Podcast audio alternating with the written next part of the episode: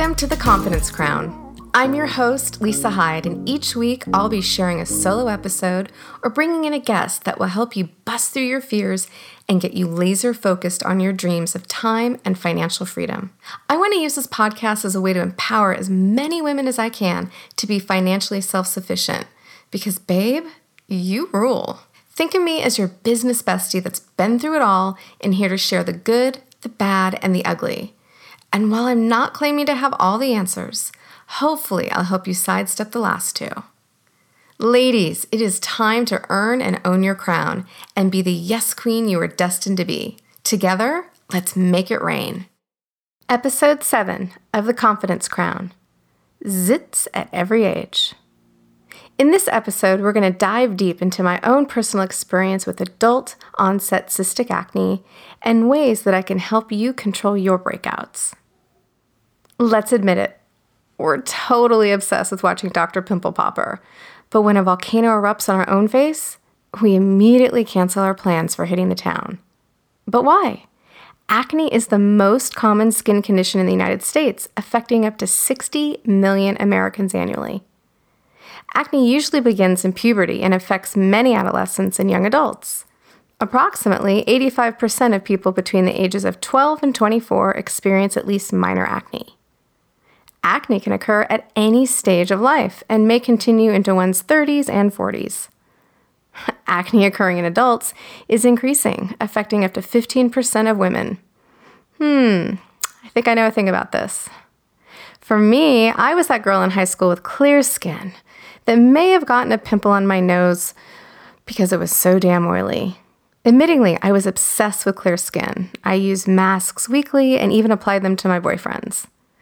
I used to complain about my shiny skin, but my grandmother always said to me, just be happy about it. It means wrinkles will come later.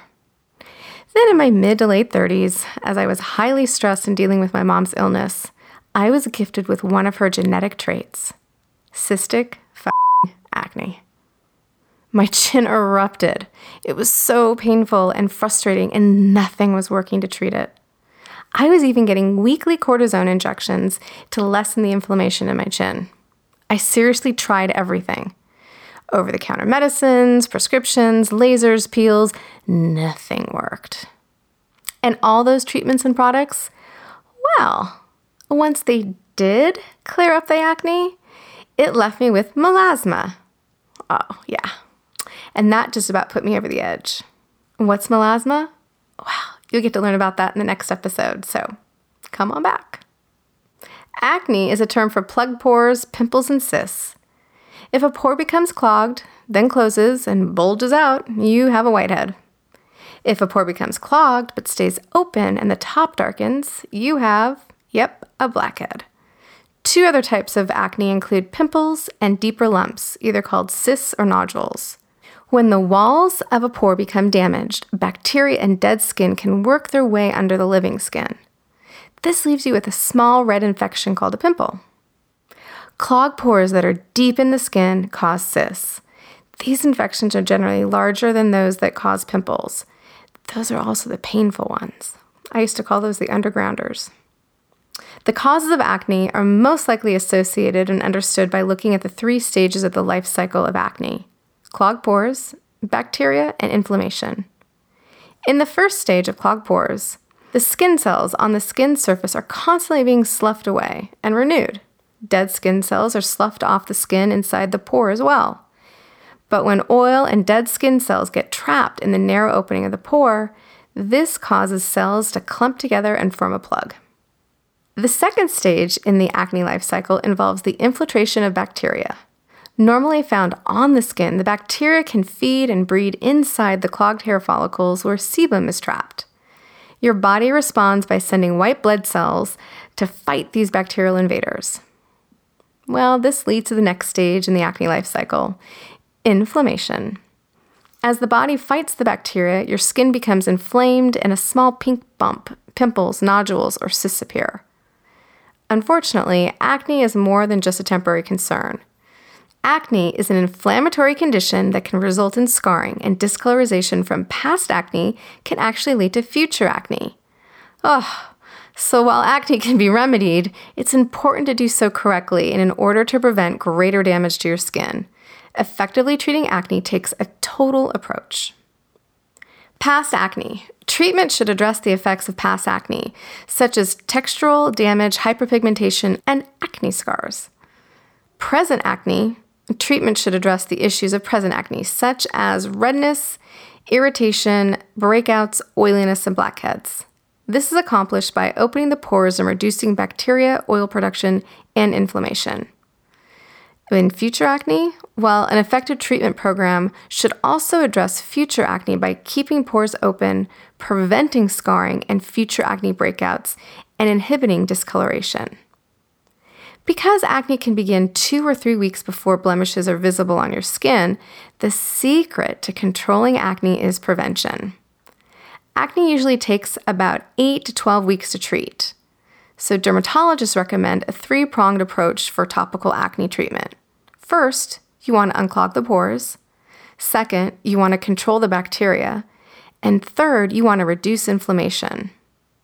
There are many myths about how acne should or should not be treated, and I want to address a few of these.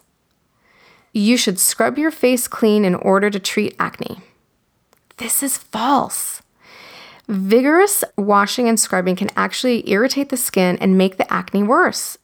The best approach to good hygiene in acne is to gently wash your face twice a day with a mild soap, pat dry, and then use an appropriate acne treatment. You have to let acne run its course. This too is false. Acne can be cleared up. By using a high quality, effective acne skincare treatment system, you can address the three stages of acne life cycle clogged pores, bacteria, and inflammation.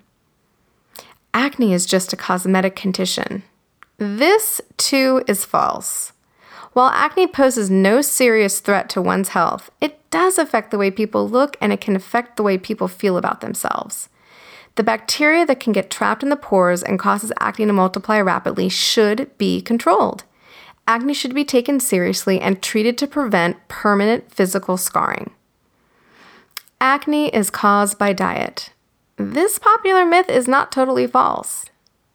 While scientific studies have not found a solid connection between diet and acne, research is definitely being revisited in this area. Some studies may indicate a relationship between high glycemic diets such as gluten, sugar, dairy, and processed food. Food affects your digestive tract, which can also increase acne. When this is the case, it makes sense to avoid those foods. Always eating a balanced diet is never a bad idea. There is no correlation between stress and acne. This is false. A study of students with acne suggests that such a correlation exists. Students were analyzed before and after exams the study found that students experienced a worsening of acne when under pre exam stress.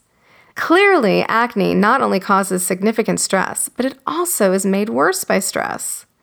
When you're under stress, your body produces a stress hormone called cortisol.